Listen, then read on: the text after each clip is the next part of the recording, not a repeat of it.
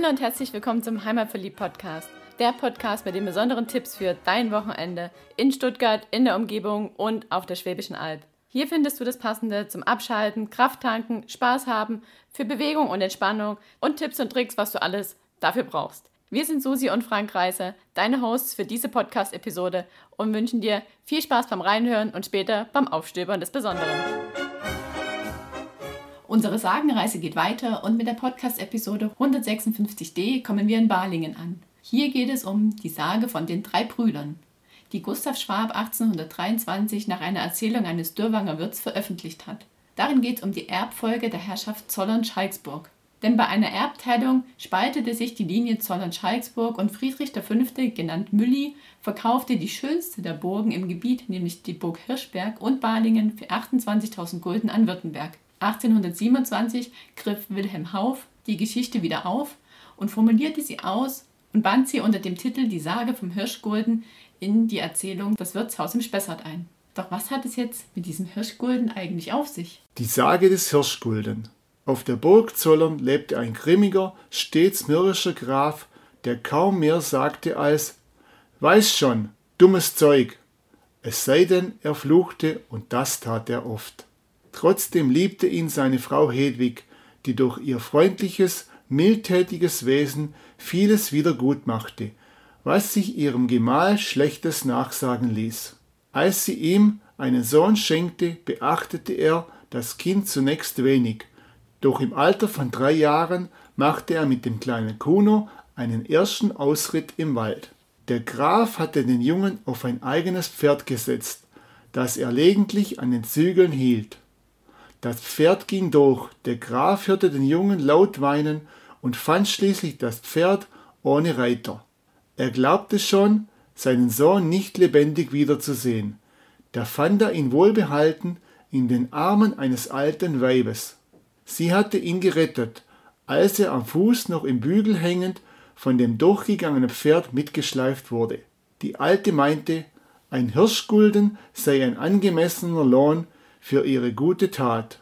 Doch der Graf verweigerte diesen und wollte sie mit den höhnischen Worten und drei Kupferpfennigen abspeisen. Die Erwiderung der Alten wurde zur Prophezeiung. Man würde schon noch sehen, was von seinem Erbe einen Hirschgulden wert sei. Die drei Kupfermünzen schnippte sie in des Grafen Geldsäckel zurück, den die Alte wegen dieses unerklärlichen Kunststücks fast wie eine Hexe vorkam. Nach diesem Zwischenfall erlosch des Grafen Interesse an seinem Sohn völlig. Er hielt ihn für einen Weichling. Hedwig, die ihrem Mann immer alle Grobheiten verziehen hatte, wurde darüber vor Kummer krank und starb. Kuno wurde von seiner Amme und dem Schlosskaplan erzogen. Der Graf verheiratete sich wieder und seine neue Frau bekam Zwillinge. Zwei Söhne. Die waren wild und grob wie ihr Vater und fielen vor allem bei ihrem ersten Ausritt nicht vom Pferd. Kuno wurde in seiner Familie endgültig zum Außenseiter und daher freundete er sich mit der alten Frau Feldheimerin an, die ihn damals gerettet hatte. Sie erzählte ihm oft von seiner früh verstorbenen Mutter und er lernte von ihr die wunderbarsten Dinge.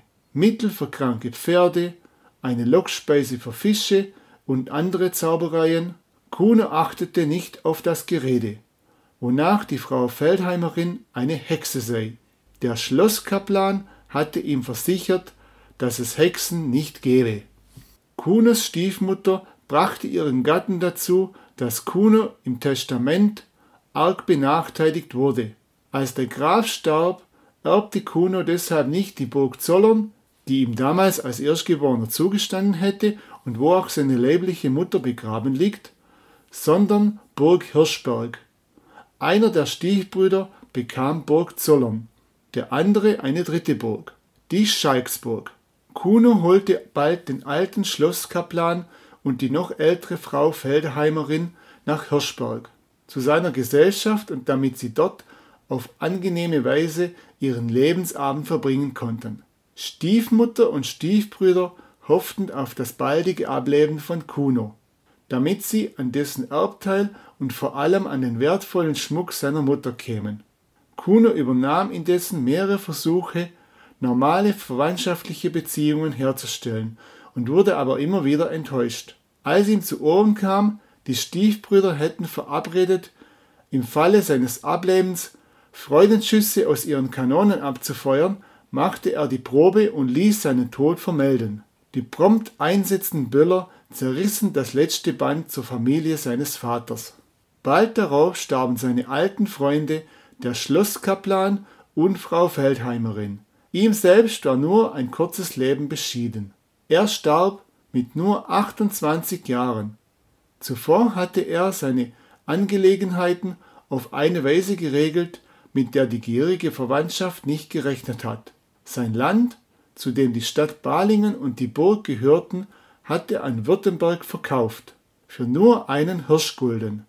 Das ist alles, was es zu erben gab, denn der Schmuck seiner Mutter wurde nach seinem Willen dafür verwendet, in Balingen ein Armenhaus zu bauen. Und wenn du mal Lust hast, auf den Spuren von Kuno zu wandern, dann empfehlen wir dir den Hirschguldenweg. Über den haben wir in der Podcast-Episode 75, also schon vor einer ganzen Weile mal berichtet. Dort kannst du nochmal ausführlich nachhören und ich verrate dir jetzt ein paar Eckdaten. Startpunkt der 9,2 Kilometer langen Tour ist das Haus der Volkskunst in Balingen-Dürrwangen. Angelegt wurde der Weg von der Volkstanzgruppe Frommern des Schwäbischen Albvereins und von der Stadt Balingen. Er führt dann vom Haus der Volkskunst aus dem Ort hinaus durch ein Wohngebiet und hinein in den Wald. Es geht dann gleich ganz schön bergan und du kommst zu Mammutbäumen. Im weiteren Verlauf des Weges kommst du gerade jetzt um die Zeit an Plantagen von Bärlauch vorbei und hinauf zur Ruine der Scheidsburg und dem dazugehörigen Aussichtspunkt. Etwas bergab und dann wieder bergauf geht's weiter und du kommst nach Burgfelden, einem kleinen, niedlichen, sehr alten Ort auf der Hochebene. Von dort kann man dann auch einen Abstecher machen zum Aussichtspunkt Böllert, um dann später wieder hinab ins Tal zu wandern und dann auf teils dem gleichen, teils einem anderen Weg zurück nach Dürrwangen zu gelangen. Ausgeschildert ist der Weg mit einem gelben Sticker oder einem Kreis mit schwarzer Schrift und einer schwarzen Hirschgeweihstange. Vielleicht ist es ja genau der Tipp, den du für den heutigen Ostersonntag gebraucht hast, um nach draußen zu kommen und ein bisschen wandern zu gehen. Auf jeden Fall wünschen wir dir viel Spaß beim Aufstöbern des Besonderen.